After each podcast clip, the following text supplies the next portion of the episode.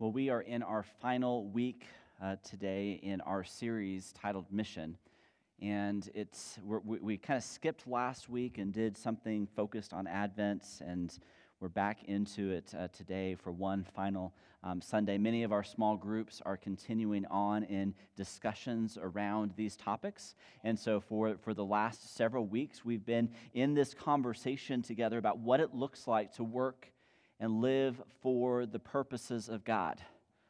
What does it look like in our everyday lives? And we're having these conversations both in here and in our life groups to, to be talking about what it means to be more than just church members, not just about attending on a Sunday, but actually being missionaries where we live, where we work, where we play, uh, where we are together with others. So, what does it look like to, to join in with the mission of God in our contexts? What does it look like to, to bring about God's mission of, of reconciliation and restoration to all things? And so I hope these have been fruitful conversations for you as, as we've been stretching and, and thinking and shifting about what it looks like to, to live in this way.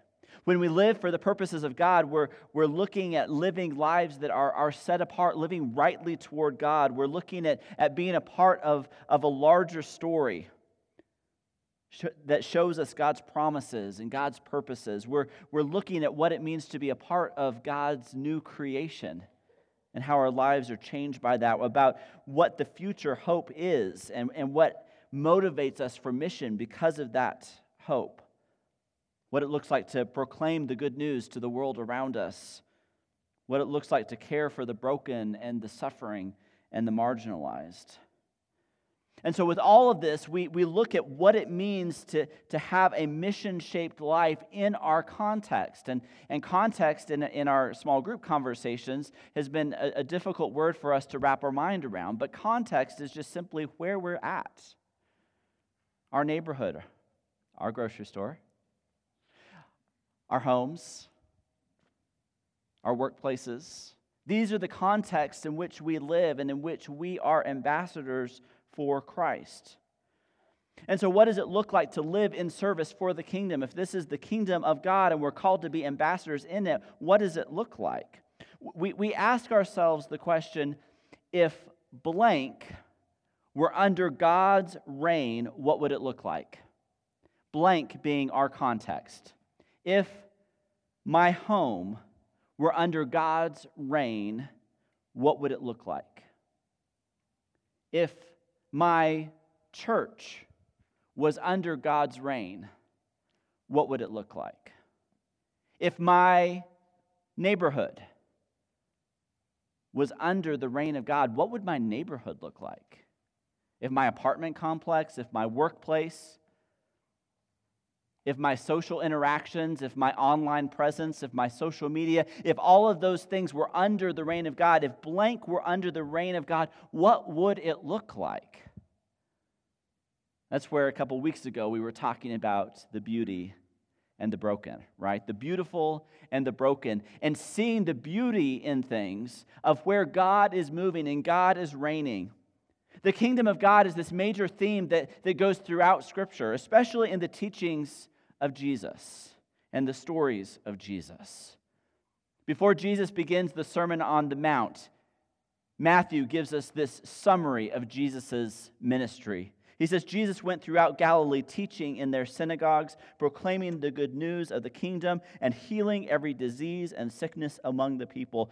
Good news about him spread all over Syria, and the people brought to him all who were ill with various diseases those suffering severe pain, the demon possessed, those having seizures, and the paralyzed, and he healed them. Large crowds gathered. He's proclaiming the good news of the kingdom. And then he's demonstrating the good news of the kingdom.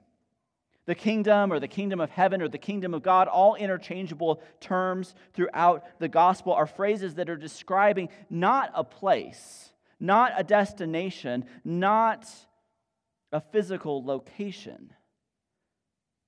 The kingdom of God is a happening, it's a movement, it's God's presence.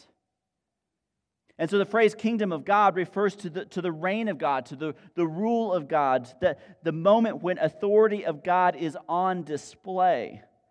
It's God's rule, God's reign, God's presence, God's coming to, to deliver us and reign over us. The reign of God. Is that not a powerful image? That God comes to establish his kingdom, and he is Lord over it all, not just the religious part of it that happens on Sunday morning, not just my interpersonal devotional life or spiritual life, but Jesus comes and declares that the reign of God, the rule of God is near and it's, it's happening now. And Jesus is calling us to join in to that, to join in with and participate with the reign of God. And so, if we are living in the kingdom of God as ones who, who confess that Jesus is, is Lord, if we are living in that, then it means that we are, are, are trying to, to love what He loves, that we're trying to do what He does, to, to work how He works, that we're becoming like Him.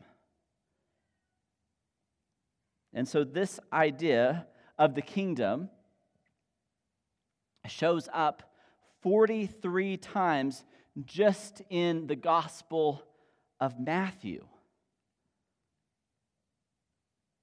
And shows up through all the Gospels. Jesus' mission was the good news of the kingdom of God. And the kingdom of God is, is something that is, is present. That, that, that, we're not talking about something that happens after we die. We're not talking about something that is in the future. Jesus came to establish God's kingdom here on earth. And it's not perfect, and it's not complete until the second coming of Jesus. But we're participating in the reign of God right now. And so at this particular time, we are existing in the middle of this already but not yet kind of kingdom. That God is king in the present, but not fully. Until all acknowledge and submit to his rule, there's a future fulfillment of the kingdom. Many people view Christianity as a retirement plan. That if we can just deposit enough good deeds into the retirement plan, then we'll have a good retirement after we die in heaven. And so it's this transactional thing, right? That I deposit through my life good things. And then maybe if I've deposited enough, I won't end up in the bad place, I'll end up in the good place. Or maybe we think of it more as fire insurance. We buy an insurance policy so that if there is a fire, everything is taken care of. And so, so we approach salvation and we approach baptism and we approach our, our Christian faith as fire insurance. That I don't want to go to the bad place, so I've got to make sure that I purchase the right insurance policy. But, but neither of those give us the correct view of what our faith is all about. They don't give us a correct view of the kingdom of God and what we're called to participate in and be a part of. of. Jesus is calling us to something much more exciting than that. Right? Like buying insurance is boring, right? It's like I just got a text message from Patty. I've got to get our insurance stuff taken care of for this next year, and that is boring. And so I procrastinate and I put it off because I don't want to go through all that paperwork, right? Insurance is boring. But God calls us into something so much more exciting. Right? To be called into the kingdom of God is not something as boring as insurance. Banking is boring. I had to go to the bank and, and stand in line and deposit cash into the bank, right? And that's a boring process. And so, coming here every Sunday just to make your deposit into the bank account, or coming here every Sunday just to buy your insurance, that's boring. Because we're called into something greater. We're called into participating in the reign and rule of God. And for us to see what God is doing, for us to be able to participate in what God is doing, we have to have an understanding of the, the signs and the characteristics of His kingdom. What, what flag is raised to, to indicate that this is the kingdom of God?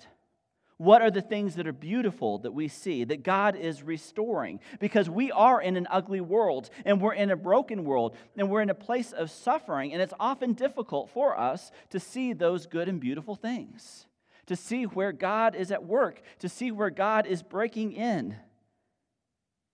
Last week, we had this, this glimpse in Isaiah chapter 11 of, of the peaceable kingdom and we see the, the, the, stump of Jesse, and out of the stump of Jesse comes this branch, and this branch is Jesus. The Messiah comes, and it's the inauguration of the kingdom of God. Jesus was raised on the prophet Isaiah. He would memorize the prophet Isaiah, he would quote the prophet Isaiah. He, qu- he quoted Isaiah whenever he talked about the coming reign of God. It gives us a picture of, of what it means for God's kingdom to be present. Jesus uses words and phrases from 14 chapters of Isaiah. There are 17 passages through Isaiah that proclaim the good news of deliverance by God, most of which are passages that Jesus quotes from. And so, Jesus' framework for talking about and context for talking about the kingdom of God, and it comes from an understanding of the prophet Isaiah. Jesus is proclaiming the reign of God that was prophesied in Isaiah. And so, it gives us a picture of what he's talking about. And so, if we were to sort through all 17 passages of Isaiah and read through all of those this morning, which we're not going to do and don't have time for, we would see seven common characteristics. The first, the first is God's presence as spirit or light. That shows up in nine of the passages. The second one is, is deliverance or this idea of salvation. That occurs 17 in all 17 passages. The third is the idea of peace that we're talking about today in Advent 14 times healing, joy, return from exile, righteousness, and justice. These are the themes that, that show up throughout these passages of Isaiah, talking about what the kingdom of God is like. And so when Jesus is talking about the kingdom of heaven or talking about the kingdom of God, he's referring to the saving, delivering rule, the reign, and the power of God on earth that changes people's lives. So let's look at each of these a little bit closer. We don't have time to go through in great detail. But let's go through each of these a little bit. God's presence is light and spirit.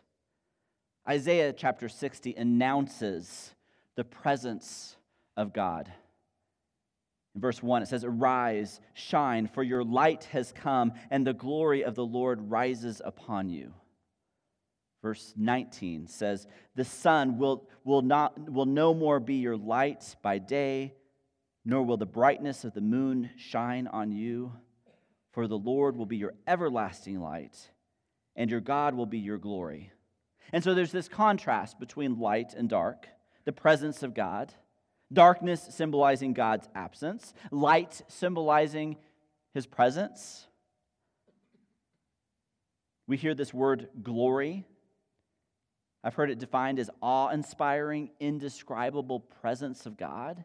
The presence of God is seen through the light. And so all 17 passages include the experience of God's presence. So, when we're talking about the kingdom of God, when we're talking about the good news of the kingdom, we're talking about the reign of God who is active and who is present. And his presence is glorious. Where do we see God's presence? The second theme is deliverance and salvation. In Isaiah chapter 43, we see the Lord as Redeemer, as Savior, and, and Deliverer. All basically terms that, that say the same, that have the same meaning. And then later in that chapter, God promises to be present, delivering and redeeming and enabling people to return and, and to bring peace. And so Isaiah teaches us that, that God is not one who stays distant God is not one who is removed, that He brings about deliverance and redemption and salvation. And so we see this theme of, of God's compassion for his people, a theme that, that continues on through Jesus. The compassion of God is revealed through Jesus. And so when we look at the good news of the kingdom of God, we're talking about the reign of God who, is comp- who compassionately brings deliverance and salvation. The third theme is, is peace. Israel is this land bridge that is in constant conflict. And the history of conflict and exile was, was rooted in their memory as they awaited their Messiah.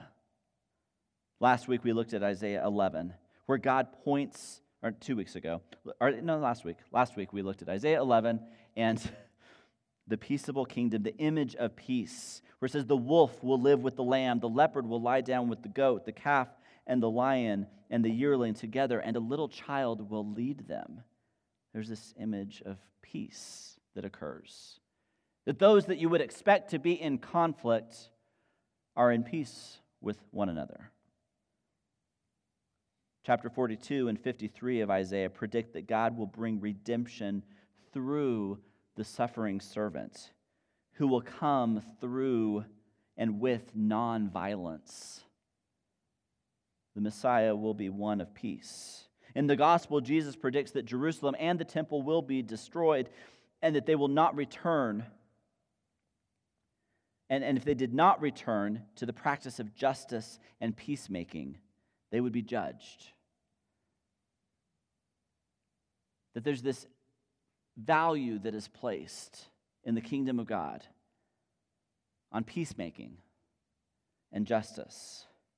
And so, as we look at the good news of the kingdom, we're talking about the reign of God who brings peace and is made up of people who are peacemakers.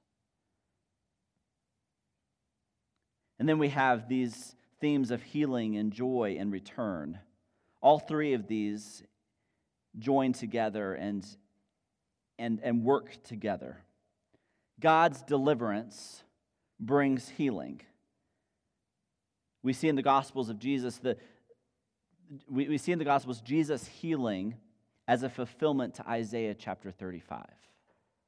In Isaiah 35, we have, Then will the eyes of the blind be opened and the ears of the deaf unstopped. Then will the lame leap like a deer and the mute tongue shout for joy. There's healing. And where there is healing, there is joy because of that healing. And when there is healing, there is a return back into the community that one was removed from. The sick and the handicapped and, and those that were ill were, were social outcasts. And so when Jesus heal, heals the sick, when he heals the handicapped, there is great joy because they are now being brought back into community they are returning back to community. So when we look at the kingdom of God, we're talking about the reign of God who wants to heal and restore us to community, which leads us to joy. Then we have the theme of justice. In Isaiah 42, it's, it's crucial for un, Isaiah 42 is crucial for us to understand God's reign. This is Jesus' baptismal passage declaring his message and his ministry. 42, verse 1 Here is my servant whom I uphold, my chosen one in whom I delight. I will put my spirit on him, and he will bring justice to the nations. He will not shout or cry out or raise his voice in the streets. A bruised, a bruised reed he will not break and a smoldering wick he will not snuff out. In faithfulness he will bring forth justice. He will not falter or be discouraged till he establishes justice on earth. In his teaching, the islands will put their hope. So the words in, the words justice and righteousness, these are words that, that are used in parallel. They're Hebrew words that give the idea of decisions and practices that are that are fair to the poor and the powerless. justice and righteousness, being fair, making decisions on behalf of the poor and the powerless. It's the kind of, of justice that is, it is bringing fairness and deliverance to those who are oppressed, and it restores them into community. So, so as we look at the good news of the kingdom of God, we're looking at the reign of God that wants justice for the poor, justice for the powerless. So these are the themes that we, we see through here God's presence as light, God is present in the kingdom. Deliverance and salvation, God is working for our deliverance and working for the deliverance and salvation of all. Is a kingdom of peace and peacemakers brings healing and joy and, and a return into community. It's a place of justice. All seven of these themes come together in Isaiah chapter 9, a passage that we read every year for Christmas. The people walking in darkness have seen a great light on those living in the land of deep darkness, a light has dawned. You have enlarged the nation and increased their joy. They rejoice before you as people rejoice at the harvest, as warriors rejoice when dividing the plunder. For as in the day of Midian's defeat, you have shattered the yoke that burdens them, the bar across their shoulders, the rod of their oppressor. Deliverance, right? Every warrior's boot is used in battle, and every garment rolled in blood will be destined for burning. It will be fuel for the fire. For to us a child is born, to us a son is given. And the government will be on his shoulders, and he will be called Wonderful Counselor, Mighty God Everlasting Father, Prince of Peace. Oh, the greatness of his government and peace, there will be no end. He will reign on David's throne and over his kingdom, establishing and upholding it with justice and righteousness from that time on and forever. The zeal of the Lord Almighty will accomplish this. Jesus declares the kingdom. And not only is he declaring that the kingdom is near, he is demonstrating it through his life, through his ministry, through his resurrection. We see him demonstrating the realities of the kingdom. There's a life to be lived here. God's kingdom is here. It, it isn't complete yet, but it is, it is here, and we're called to join in the reign of God. We're called to participate in this kingdom. And so we see throughout the Gospels that the kingdom is this, this place that is completely flipped upside down of what we would expect an earthly kingdom to be. It isn't about domination that you would expect from a worldly kingdom, it's about a posture of mutual servanthood. And so Jesus says, Whoever wants to become great among you must be your servant, and whoever wants to be first must be slave to all, for even the Son of Man did not come to be served, but to serve, and to give his life as a ransom for many. This is the currency of the kingdom of God servanthood. The power is not based on status. Power is not based on hierarchy. Power is not based on political party or wealth. It's based on servanthood, as demonstrated by Jesus. And so, how do we become servants in the kingdom of God? What does it look like for blank to demonstrate the kingdom of God, the rule of God. If blank were under God's reign, what would it look like? Our marriages, our relationships, our families, our homes, our neighborhoods, our church, the places that we find ourselves. What would it look like to be under God's reign? Let's go ahead and be standing together. We're going to spend some time at uh, the tables of communion together. A chance for us to, to remember who Jesus is, to, to remember the, the ministry that he had, to remember his death, to remember his resurrection, and the kingdom that he brings in for us to participate in. And so we go to the table and we, we break a piece of bread as a reminder of Jesus' body given to us. We take this cup and, and drink as a reminder of the hope that we have in Jesus. And so, if, if you are new here or visiting, we have tables that are set up around the side of the room. You're welcome to, to go to those tables. Uh, go as a family, go as an individual, go as friends, go as a life group. You can take that together, be at the table together. It's also a time for us to pray together. And so if you have a, a prayer need, uh, we'll have shepherds down front. We've got members of our, our prayer team around. We'd love to pray with you through this time. Let's, let's pray together. God, we thank you for your presence here now.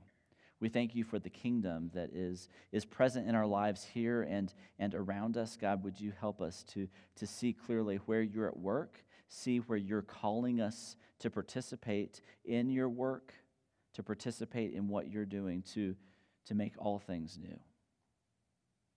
It's in Jesus' name we pray.